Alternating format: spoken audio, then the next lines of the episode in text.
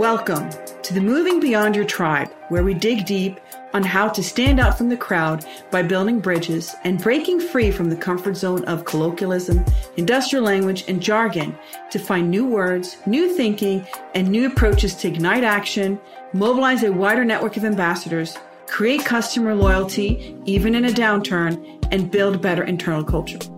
Hi, I'm your host, Torin. I'm bilingual and throughout my life have straddled two cultures, Norwegian and American. I've worked in 10 different industries spanning 25 countries. I have seen firsthand the power of diverse collaboration to create impact across cultures, countries, and the political divide. On this podcast, we will bring on notable leaders from all walks of life to teach us and provide us tools on how they have moved beyond their comfort zone and create amazing breakthroughs of profit, opportunities, and impact. Now let's get started. Welcome to the Moving Beyond Your Tribe. It's really exciting. This is the second person I'm interviewing from the Legendary Conference. And I heard Nate Zalesnik, who is Russian descent, had a really fascinating story. You know, we talk about moving beyond your tribe, looking beyond ourselves, but what I thought was so interesting is looking within and kind of figuring out a way how can we use our brain to more of a max. And that's why I brought Nate on because he has a very fascinating, exciting story and company. So welcome. Thank you very much. I appreciate it. Tell us a little bit about VibraVision, right? Yes. Uh, tell us about yes. this because I just thought it was so fascinating. You're basically helping blind people see and people that are can see almost understand the blind more in a way. Well, yes, it's uh, quite a bit deeper than that. So we don't actually help the blind see as you or I would see, meaning with ocular vision. This is a mind sight or a blind sight in scientific circles. It's being referred to now, where people can perceive and see the outer world in their mind's eye without using eyes, using other non-visual senses to create a visual image. And so wow. this has been a very interesting well, Torin, you wouldn't be able to tell by looking at me, but I come from a long line of servant leaders, people in the areas of medicine and healing, prosthetics, and oh, also oh, wow. genetic engineering. Okay. But especially on my father's side, going back over a thousand years to the roots of Jewish mysticism and the creator of the Kabbalah, it's in my blood to wow. want to help other people right. and to have just this burning desire, this drive to do what I can to make the world a better place, and especially for those who are less fortunate, who mm-hmm. I have the ability to serve. I right. will not not serve them. And so 21 years ago, I had a series of synchrodestinies, not synchronicities. So I think we should tell a little bit about synchrodestiny. What yeah. that really means is that you're you're synchronized with something that happens that you don't really understand why it happened, but it's so synchronized that you're like, oh my gosh, so a lot of people have combined the word synchrodestiny because it's synchronized so perfectly with your destiny. Yes, exactly. so a synchronicity, it couldn't possibly be chance. But a synchrodestiny is something that couldn't possibly be chance that then it alters the course destined. of your life. Right. And that happened to me in 1998 when I received a videotape from Black Belt Magazine that showed Indonesian martial arts. Indonesian martial arts. Indonesian okay. martial arts. And I'd been involved in martial arts for a long time, as had my brother. My brother Mike had numerous black belts in different styles.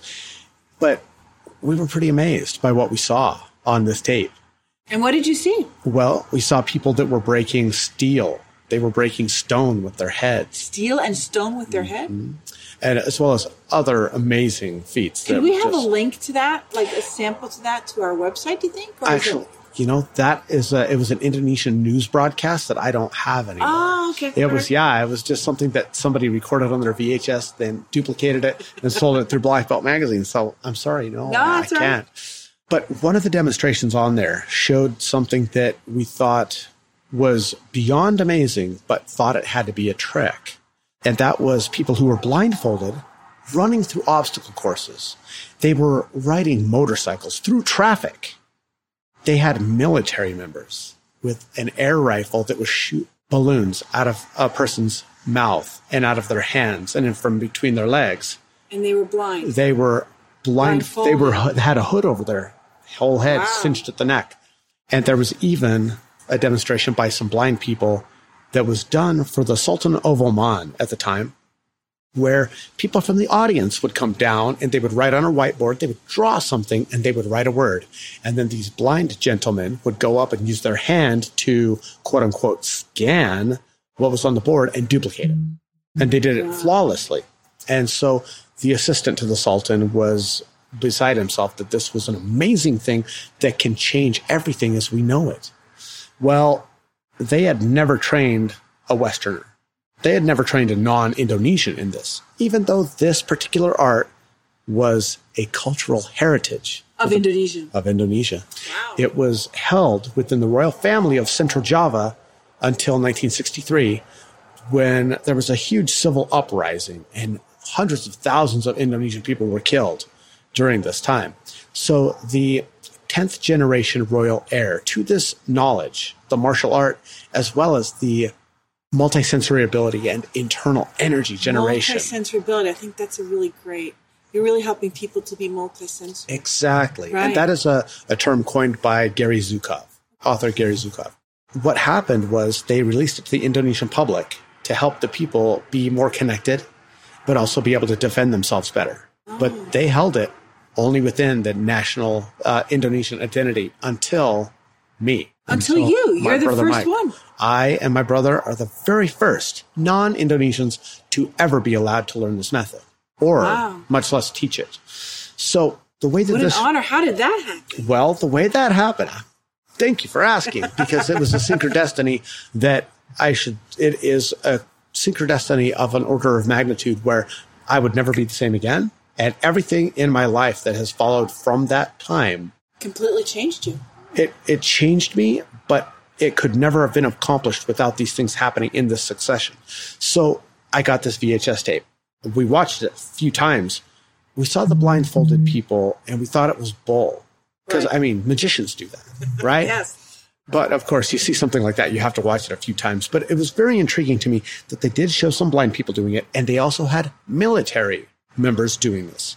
Because what government puts anything in the hands of their most elite troopers that might get them killed? Right. Nobody. So I, I, there was something gnawing at me inside that that had to be real to some, to some degree. The very next day, and I mean the next day, the universe said, "Okay, pay attention to this." I was stopped at a traffic light right in front of the Utah schools for the deaf and blind, and there was a blind individual waiting to cross the street in front of me. Well, the they got the signals, started the chirps, and their dog, their guide dog, led them around the well, the guide dog went around the pole and led the blind person. She went straight headfirst into the light pole. Oh, no. And I'm sitting there six feet or seven feet away, very close. I mean, I was right there in the right hand lane. And I was thinking, whoa, that was a close one. That, Yeah. I mean, that could have been fatal. If That that dog been, had yeah. led her across, uh, uh, this is before Teslas, but I mean, think if it was a silent vehicle like a Tesla and the blind person just went out on the road. It doesn't even hear it, right? Because you're, you're, you're thinking about sound when you're blind. Yeah. Exactly. So Exactly. if the So, Tesla came, you could you could have died. well, not me, her. No, yeah, her, I Yeah, mean, her. Oh, I yeah, her. yeah. And so it hit me right then. I wonder if those Indonesian people help blind people. They could help blind people here. And I had to know that that part of my heritage, my genetics, that says you are here to help people. Your mission in life is not to work at the credit card company you're working at right now. You can do more. You are here to do more, and you must do More. more. From that point on, I took two weeks at the local county library. In the earlier days of the internet, not everybody had even dial up. I didn't, much less high speed internet. That wasn't even a thing at that point. And so I found the people on that video. I only You found the people. I only found there were only two words in the whole broadcast that I could understand. Merpati Putih, which means white dove in the Indonesian language. So I looked up and I finally found them. And I reached out and I contacted them and I asked them, Do you do anything to help blind people? Like on a larger scale? Right. And they said, Oh, absolutely. We have a foundation and we've trained thousands of blind people. And we even use this for our most elite commando paratroopers in our military. in place of night vision or to accent it or to enhance it, their combat performance at night. But they also use it for search and rescue.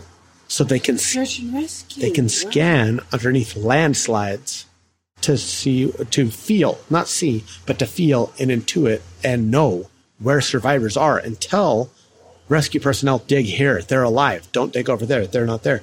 And that's featured in their news in Jakarta and all over Indonesia quite regularly. I have numerous news clips at wow. home where these special units are called in to do that. So, how did you get them to persuade someone outside of the Indonesian culture? How did they get? How did they say yes? Once, how did you get them yeah, to say yes? Once again, a synchrodestiny. They had been looking for a U.S. representative for several years, but nobody wanted to step up to the plate. Really? So originally, my brother and I, we just wanted to help blind people. We just wanted to help bring them over here so they could show that this is real and we would just be liaisons. Right. But we never had any hope that we would be able to learn it. They'd never trained a Westerner. They'd never trained a non-Indonesian. Right. So we just wanted to help. You know, we just, we knew that here's a situation where we can make a difference.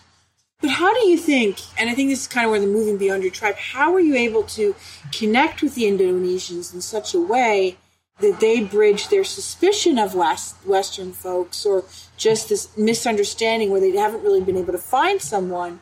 How were you able to bridge that? That's a good question.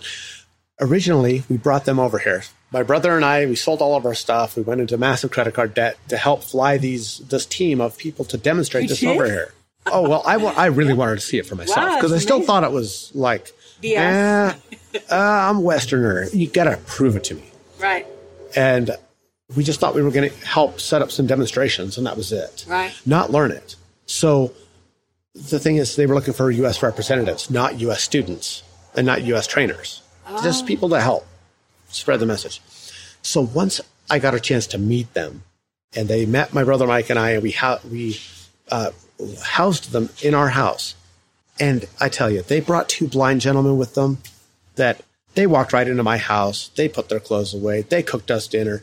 They were behaving in a completely alien environment as if they had full eyesight, even though you couldn't see their pupils. Their eyes were completely clouded over. Wow. So it was obvious they're fully blind. Could find the utensils in the in, in the drawers. Oh yes. Pick them up. Find the pots and pans, completely blind, and make the food. Yes Wow. as if they were not blind. As if they were not blind. Now, I have wow. a lot of blind friends, and one of uh, two of whom are amazing chefs. Amazing chefs. So just because somebody's blind, that doesn't mean they can't cook well. They can cook uh, as good as anyone. However, in an unfamiliar environment where you don't know where the drawers are, you don't know where the utensils are, you don't know where the so even cooking, a person cookware can is. See, you can't always. Find I, well, you have to go through every drawer. Okay, and then we forget where was it. And so it was a very humbling experience when I had the opportunity to really experience wow. blind people using this and the people that they brought over that were not blind also demonstrating it. And so a year later, uh, uh, well, at that time, let me rewind just a little bit. We, so it was nine months we worked to bring these people over here and they came over and they, there was an Indonesian gentleman at the airport waiting I go out there and here's an Indonesian gentleman. I'm going, who's this guy? All right. And so we met him, and it turns out he was there just living in Salt Lake City. He was a ear, nose, and throat surgeon in Indonesia, here in the University of Utah, getting his postdoctoral master's in speech pathology. And he also happened to be a former Special Forces and Army trainer of this art. Oh, wow. Living here. Living here? Living in uh, right here in Salt Lake. Oh my gosh. And so he was about 45 minutes away from us. And there were only three trainers in the whole country that were of a significant rank right. to teach this. One was at the Indonesian embassy in Washington, D.C., the other one was at the LA Consulate General's office. The third one just happened to live 40 miles away from us. So another synchrodestiny. and he did not want to train us, but the 11th generation heirs asked asked him to begin training us as the first Westerners, the first non-Indonesians. And they asked. So wow. after, after they went home and we did some exercises that were unlike anything I've ever done before, Uh, well, obviously a lot since, but there is no other exercise or breath work technology or meditation system like Merpati Putih. And How do you say it? Marpati Puti. Marpati Puti. And that's yes. and that's the whole multi-sensory training that you're talking about. No, that's all of it. That's all the it. martial arts forms, the combat, the energy healing, energy development. So when oh. people think chi, they think prana, they think electromagnetism or bioelectricity. I know of no other system that builds that in the human body faster than Marpati. Now, that's this is not a sit down and listen to one hand clapping meditation type system. there is that component, yes, but it is very intense, very rigorous in order to create the electromagnetism in the body. So, what did you have to go through so you could go? Because you told me earlier this week where someone could go to a store where they blindfolded here in America that's been trained by you that could actually go and pick up Old Spice, sure, sure. like from an uh, from an aisle without having to feel and anything. So, how do you train for that? And how did they train you to become? Okay, so with those aspects that I was talking about, I only mentioned the first four. Oh, wow. The fifth is what we call vibra vision or vibration vision. Okay. Vibra vision is our trademark term. And that is a way of unlocking all of the different sensors in our body in order to perceive the world without our eyes. And in some cases, not everyone gets to this level, but in some people, they can do things that you or I cannot do, like see through walls, see through wow. clothing, and detect guns, knives, things for security. The search and rescue, where you need ground piercing radar to find where there's an open pocket in the rubble, things like that. And they can do this using their intuition. And this, I guess the nerd term would be the non local function of real time remote viewing, to be nerdy about it. Yeah. yeah. And so, with this in mind, once we met him at the airport, he said, Okay, I'm going to be your trainer. And we're like, What? Okay. We thought it was going to be kicking and punching, blocking, doing sweeps and maybe some grappling. Right. Oh boy, oh boy, oh boy. This is a martial art system that is unlike any ever, ever, anywhere because it has so many different disciplines in it. Right. Vibrovision is just one. One of five, was that what you said? One of the five. One of the yes. five, right. So for the past 20 years, we've owned and operated the MP USA Martial Arts and Fitness Academy in Ogden, Utah, where we would teach family martial arts, which would focus just on the martial arts movement. The adult martial arts, which focused on all five aspects. Oh, wow. The Wealth of Health, which now we've rebranded to be the MBS Recharge, or the Mind, Body, Spirit Recharge, which focuses on the energy work and energy development and meditation only. And then Vibrovision. And then we also have our Vibrovision Foundation, which is a 501c3 to help blind people be able to afford the training and for their travel costs, etc come here and to learn how to see without seeing. Yes, as a, as an additional non-visual skill. We'll never say to anybody, "Oh, yeah, you don't need a cane, you don't need a dog, you don't yeah. need vocational rehab. Please just come and learn VibraVision." No, no, no. That's a that's not responsible, and b it's not ethical, because not everybody gets it to the degree that they can play laser tag or play video games and things like what that. What does the medical field say about this? Has anyone okay. has anyone done any research on this? Because this is quite extraordinary. Yeah. This is like a quantum. It is. This is a quantum perception. Yeah. That is happening, and it's starting to become more and more understood.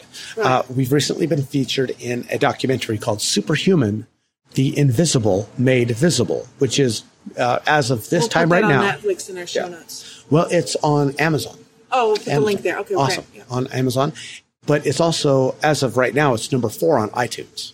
So oh, wow. it's gaining a lot of traction because it's taking science and it's taking medical professionals looking at people doing what should be considered impossible and they're measuring it and going, yes, this is the change that is happening. Do we know exactly how it's happening? No. But if a toilet flushes, I don't need to know all the inner mechanisms of no. how a toilet works as long as it flushes. The same with the car.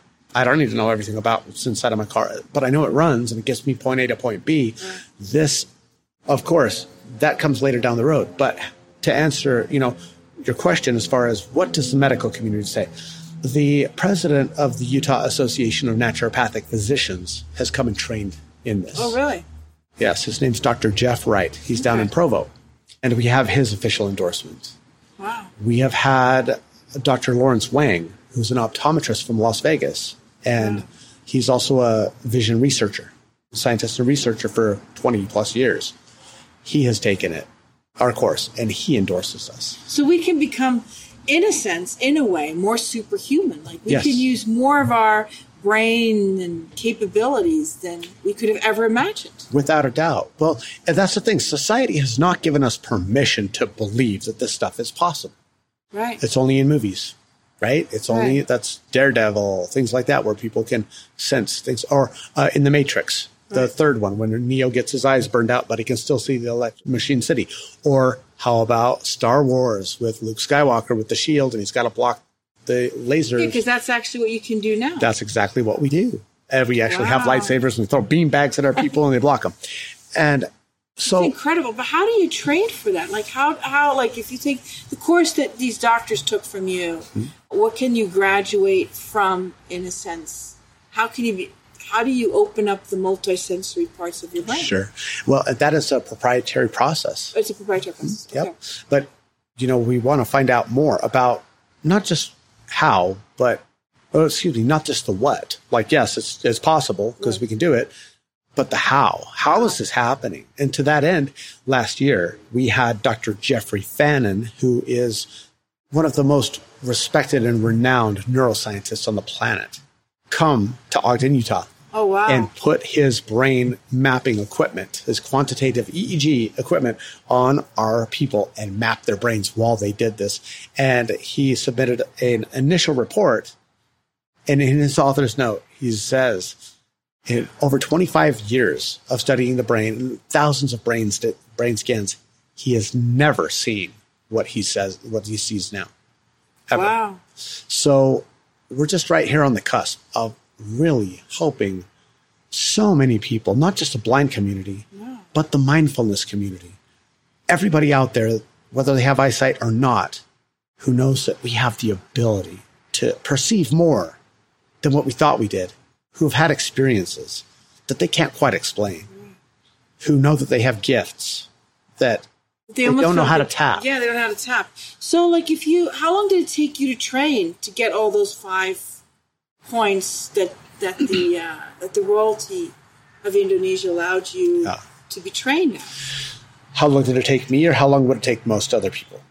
Well, first, how long it took you, Okay. and then how long it takes most people. Okay. So my brother Mike and I, since our trainer was a former military trainer, he tried his best to kill us. Really. He didn't want us to train. He was training because he was told he had to train us, but he was very averse to non-Indonesians learning this. Oh, how interesting! So he put us through close to or essentially the special forces training that they get oh there Oh my gosh! without all of the combat drills and the long Right. runs with heavy packs and firing missile Right. launchers. I really wish we would have gotten to fire some missile launchers, but we didn't. and so we did our first level, and they're different than, say, karate, where you have a white, yellow, orange, purple, blue, green, brown, black belt.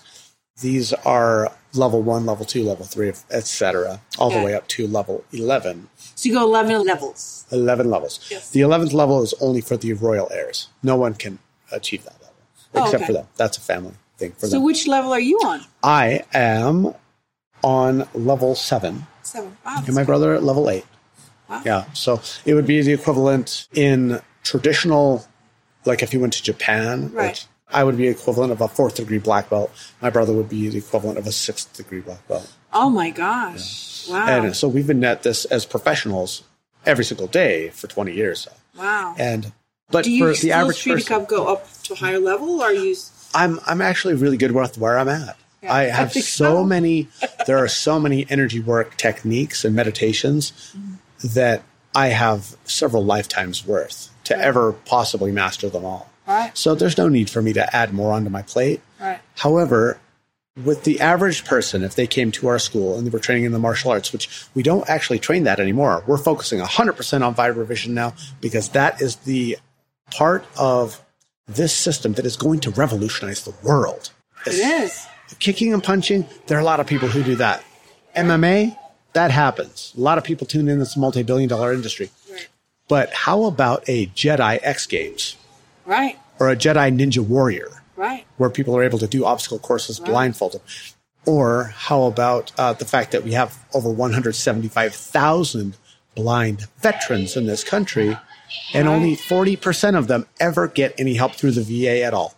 And the rest How long does that training take? The vibrovision. So that's where we're bucking the system. In Indonesia, you would have to train for four to five years before you would ever learn any vibrovision training at all. Four to five years of this hard style, iron body, breath holding, oh, Because they're so martial art. holistic. Yeah. Well, it's because they want to keep it secret and only train those who have been deemed worthy to learn that part, the vibrational sensing part. So, We like with the five levels, you're taking the first four before you can get to the fifth. Absolutely. Okay. Are they permitting you to, to do this shortcut, or are they kind of like, So, here's where we get into the bucking of the system. All we ever wanted to do was bring Vibrovision to America to help the blind, help the visually impaired community, but also help all of humanity redefine their paradigm of what they know is possible and what they know is possible to perceive. right? Well, in the past couple of years, we've made a radical transition where we now allow people, whether they've trained in the martial arts or not, to come in to learn just the vibrovision wow. with no martial arts. It's not easy. It does require a lot of body postures, memorization. It's like yoga with a supercharger, if you will, and very specific meditations that help us to align all of us, all of our antennae Wow. and really start to perceive the vibrations of all the atoms around us. Wow. Because that's everything is energy, and all energy carries information. So we are teaching people how to decipher that information. Now, as far as with myself, I've done very well on the first four aspects, but the fifth one, the vibrovision, for myself, it's not my strong suit. Just like some people are naturally gifted at math, other people are have a fantastic memory. I've been the forms and the healing and the energy, like breaking steel, stone, things like that. That those have been my main focuses. But we have trained some people that are naturally just What makes person a natural vibrovision person, a multisensory person? we don't know. You don't know. There's no commonality that we've been able to find. Oh, We don't know if it's a genetic thing. We don't know if it is a lack of certain limiting beliefs or a certain set of inspiring beliefs. We don't know if it's a specific brainwave pattern. That's hence the neuroscience and the Right. brainwave study the studies that we're doing because we don't know.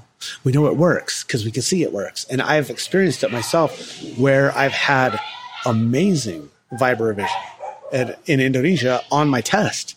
I actually scored higher than anybody else testing, and there were uh, it was the national test Wow.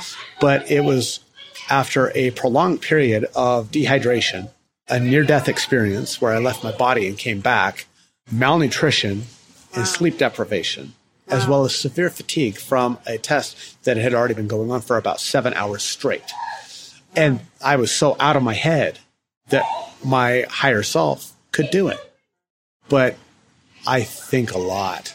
And that's been my biggest bane is that I'm so analytical that I get in my own way, which I think we're all guilty of in a lot of ways. But meditation definitely helps us not only with our health, but also our perception and our intuition. And we haven't ever, I mean, there is nothing else like this that helps in those regard, those regards. So if I was going to take the course, how long would it take me, like, maybe on average, or what, just to learn some of the perception that, so that I can pick out Old Spice in the aisle? I guess that's what Yeah. I'd love to. Okay. And that really depends on the person, right? Right. We can't make any guarantees No, that, no. oh, you would be able to do that. Um, I, I could equate it to music. Let's say you want to become a violinist. Right. Well, Itzhak Perlman is, I am. I used to be a violinist. so you know who Itzhak, Yeah, it Itzhak took like Perlman. four years Yeah. But to get as good as him, to get as good as. Itzhak Perlman, one of the best of all Oh, uh, in the world. to- oh, I'd, Right? I'd never be there because Right? I don't have the talent. Exactly. Well, and so But- there is that. Yes. But you, for four years, did you practice a lot? I did. I you practiced practice four or five times a week. Okay. Excellent. For how long?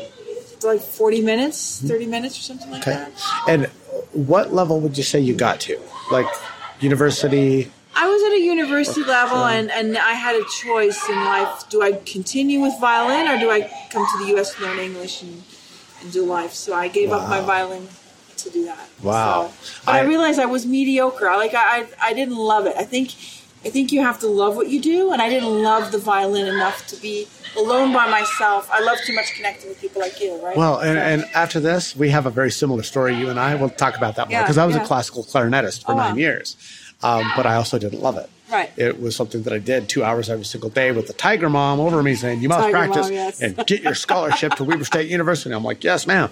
And the thing is, though, that some people come to our workshops and they're five days long. Our five day workshops are lit- it's literally 40 to 45 hours over the course of five days of wow. nonstop training. We have training manuals. We have one of the most comprehensive online meditation curriculums for post event attendees to help people develop this ability because we're really rewiring the neurology and the neural hardware, the plasticity of the brain through these exercises. So some people pick it up a lot faster, especially children. Oh my God, Ch- kids. Yeah. Kids are just like, well, sure, I can see without my eyes. And adults are like, what you, what you talk about, Willis? What? And so that's not always the case though. Right. And so after that, then we have practice schedules, we have online trainings, we have different post event support for people so that they can train and they can develop. And they do have to have that drive though. Just it's like almost like the violin. You're taught like you're taught the scales, you're taught the notes, but you have to learn the music. Yes. And so it's kind of like you're giving in those five day course, you're giving us the music, the methods, and then you're like afterwards, now you're gonna have to train to keep it up and to become multisensory. Absolutely. Well, it's exactly right. So once you learn how to read music, right. well, when you go home, you've got to do your scale of thirds, scales of fifths, scales of right. sevenths. You yeah. have to do all these things right. that are required to achieve proficiency before you can actually go and play with the Berlin Philharmonic. Right. And some of our people are at that level. I am not at that level yet of Berlin Philharmonic. I'm like, okay, I'm working on my scales because I that has never been my mission. I've never had that passion to learn this. You as had much the passion as it is, to open it up to other people. Absolutely, I understand so my my role as a cal- catalyst and a facilitator. Yes. yes. I love what I do though, and I tell you when I um one of the most powerful experiences I've had. Gift. I, I, mean, unique out of this blue. When I heard you, I was like, I have to have you on my podcast. Yeah yeah, absolutely. Well, it, it's very rewarding though because I'll tell you the story of one of our blind students who my brother is actually training in Arizona right now. Like wow. at this moment, it is 7:45 in the evening in Arizona because they're on Pacific time. He is training them in Vision. Five blind people right now. So, oh, how lovely! One of them, though, it was her first workshop with us, and she was there with a man who was her husband, her now her husband, right. who is also blind. He's our very first. Right fully blind student who has trained with us regularly for over a period of time. And it was either her third or fourth day. She was on the ground, sitting down on the ground, crying. And we ran over and we're like, Tiffany, what, what's wrong? She's like, I can see my hands. She, she put an F word in there that I won't say for the podcast. Right. I can see my effing hands. I can see them. Now, she lost her sight to glaucoma. Right. So I'm like, okay. I started picking up these colored bean bags. We use bean bags, not spiked maces, right. for training because it's they're soft and they're safe. Right. So I hold up this bean bag. I'm like, Tiffany, what color is this? And she's like, it's yellow. I'm like, oh my God, put her down. What one is this? It's blue, it's red, it's green. And she was like, bang, she could see the colors as I was holding them up in front of her. And she'd only been doing it four days of course, like all skills, we get good and we plateau, plateau or we slide backwards and have to refine our skill there, especially when it's one that is affected by stress. It's affected by your physical condition. It's affected by uh, different things. So we're not quite sure what allows people to turn it on at will or what stands in the way. But we do know that being stressed and under pressure shuts it down immediately. We're pretty sure that the amygdala gets triggered, triggered, and that shuts down our ability because it puts us in fight or flight. And so, isn't that fascinating? Yeah. So it's like uh, we have to get out of the flight or fight mode in no matter what we want to do in life to really be maximized to our Isn't ability. that the truth? Wow, I never thought of that. And so, how this is helping us as far as human beings to see across tribes is when you're able to perceive the heart of a person and you're able to see the energy of a person. People that you would never have associated with before, normally, based upon your cognitive bias and your judgment of other people, which we all have, just be honest about it to be able to see more of a human being as they are, not as you think that they are or you perceive them to be, opens up the room for dialogue and understanding and communication between people that would never have been there if they did not, if one person, at least one person of that dialogue did not have a greater awareness of the whole and especially the person that they're talking with. It's so interesting. So, because you've really worked with Indonesian culture now for 20 years. Yes. So, like you, number one, they opened up the door for you to be the first Western to be trained. Uh, and then you must have gone back and forth, or you've been to Indonesia, I would assume. And how, like, through this experience of another culture, being being a custodian of their great gifts, bringing it over here, being a caretaker of it, how has how has your experience been about learning that? Okay. Well, first of all, it was a very big culture shock because Southeast Asia, quite a bit different than America. Right. However, you know, I, I do want to put in the caveat from what I said earlier that we're teaching vibrovision right out of the gates to people now, but we are doing so with the blessings of the 12th generation heir. I'm going to ask if they can do. The question about the um, when you weren't the king. The question I had was, how do you bridge this culture and the culture? You're talking about how cult, the- how difficult it was for the culture. Oh, without a doubt. Yeah. Um, you know, I love the culture. I love the food. Love the textiles, the clothing. I love the people. However, they do have a lot of dogma. They do have a lot of ritual. They do have a lot of rote material that they have set aside. I guess, yeah, that that's one way to put it. That does not jive with the American way of thinking. So over there, they're used to a hierarchical system in a lot of ways. So not the king, but the heirs. There is no king anymore. It's 400 years ago, it would have been the king, but when the Dutch occupied Indonesia and took them over, that disappeared, right? So these are the heirs to the knowledge. They are the royal, the descendants. Okay. So it's passed down that way. Just to clarify with that. So to take this ancient Indonesian secret and bring it over here and have all of the formulary that goes along with what they do over there, where uh, a senior trainer says, do this, they don't question. They're like, jump off a bridge. Okay, jump off a bridge. In America, we tend to say, well, well, well why? Well, what does that get me? Right. And so we have had to modify the way that it is taught, where it's not as brutal. It's not as Well, how interesting. do do as I say, no matter what I do, just do as I say, as it is over there. Right. And so we have modified it to be very much more in alignment with our not only teaching methods but also our learning styles here in America. But with Vibrovision, that one we have eliminated so much of the dogma and we've put in there's so much happening with in the field of quantum physics and understanding of perception now that was not happening even 10 years ago that we're now getting a greater understanding on that level that we bring into our workshops along with the methodology that creates the results and we're having fantastic results with people just mind-blowing Wow. mind-blowing So, how have the Indonesians feel now that they look back? They've given you the secret. Are they happy with you as caretakers? How is that relationship been? Our relationship is wonderful. We've been over there several times. My Right. brother Mike lived with the royal family in their backyard, oh, like Oh, wow. in their house, for six months in 2013 to oh, learn Oh vibrovision and all the different methodologies. He was training with them every single day. Oh my god! And so we are here with the blessing of the royal family. that's amazing. And we've always done our best to uphold the highest standards of the training, always point back to source. And when it comes down to it, the reason that it was even released at all, meaning Vibrovision, is to help all of humanity. This is for the world, wow. not just for the few, but for everyone. So are you teaching other people to have a school like yours then, or is it? Um, how is that going? And have you? Is there other schools in other places in Europe, or is it just here, or how have you taken that further? Okay, so Vibrovision itself, this this art, we're the only school in the United States. However, we are right now in the process of developing our scaling structure so that oh, we can great. take this to other places. Right. In Europe, there is one school in the, in Netherlands, there's one school in Australia, there's one in Japan, and there's one in Korea. Were they all taught by you, or was it that they opened up after you? Yes, they opened up after us. Okay. Yeah.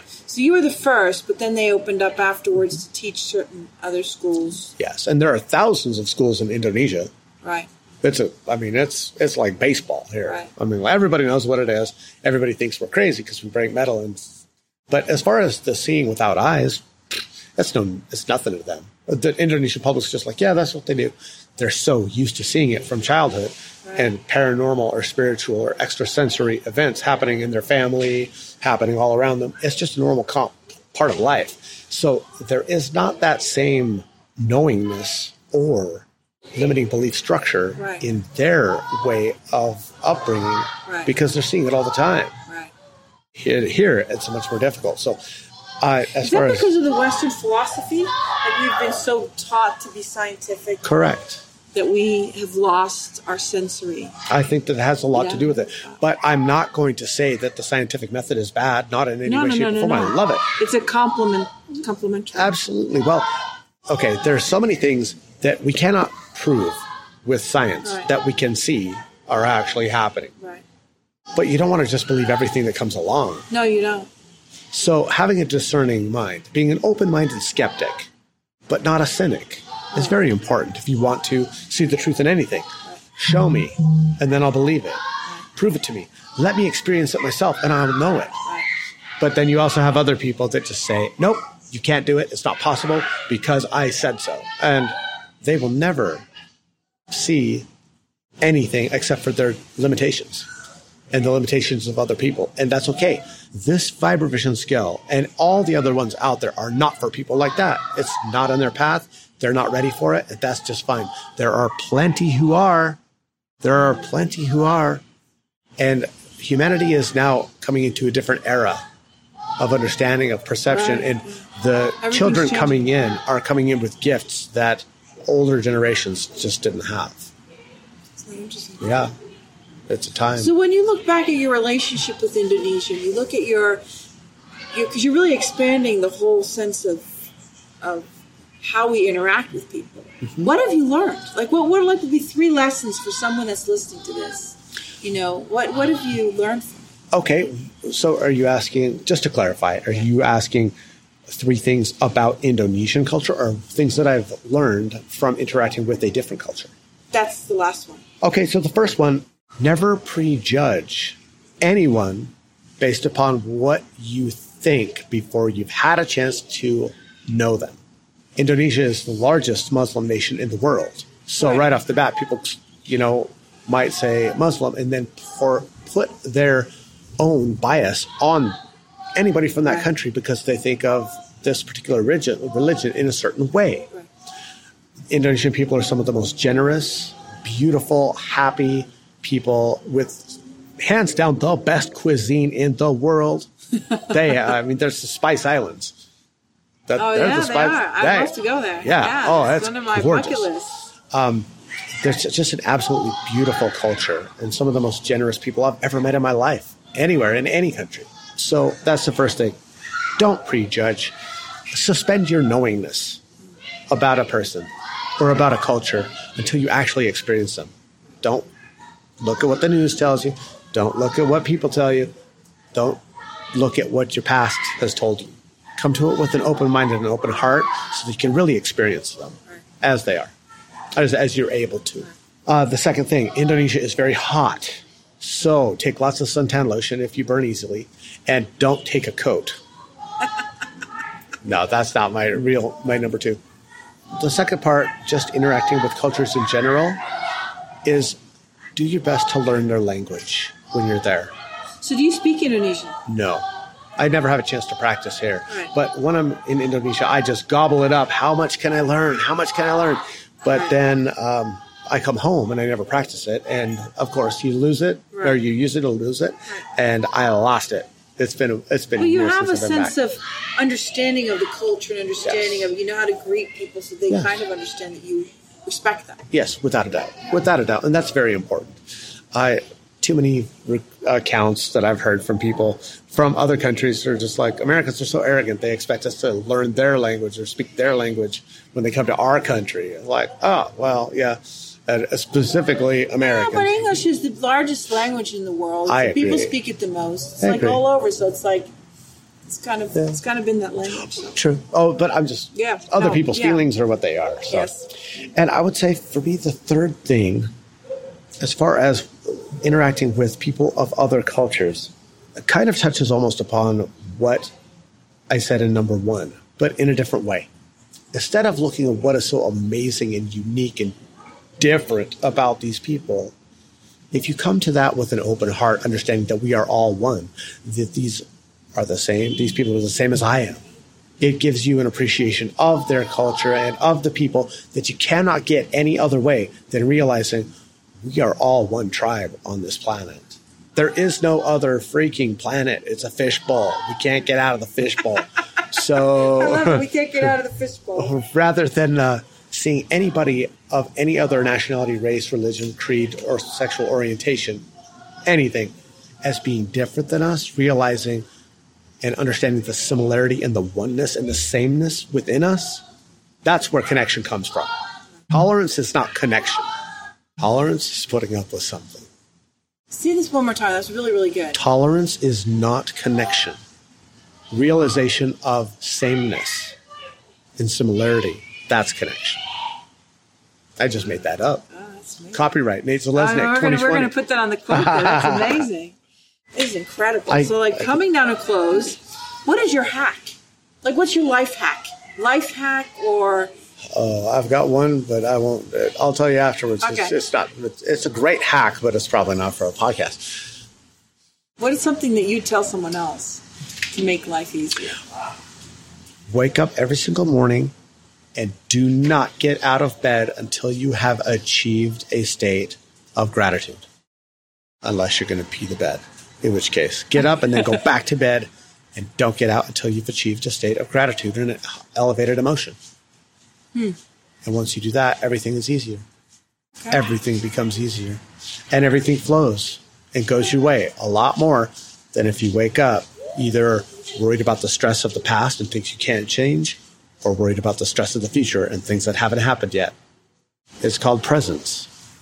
Presence in the state of gratitude Yes. from the man that brought Vibrovision to the U.S. Wow, it's been an honor talking to you. Thank you. It's so amazing to see the beautiful work that you're doing, and I wish you you, really, really well. I appreciate it. Thank you. Thank you for listening. If you happen to like this episode, please share with your friends. And if you're new, please pop on over to your favorite podcast app and subscribe. Leave us a review. We'd love to hear from you and how we can improve and make this better, or how this has helped you. Don't forget to join us next week for another episode.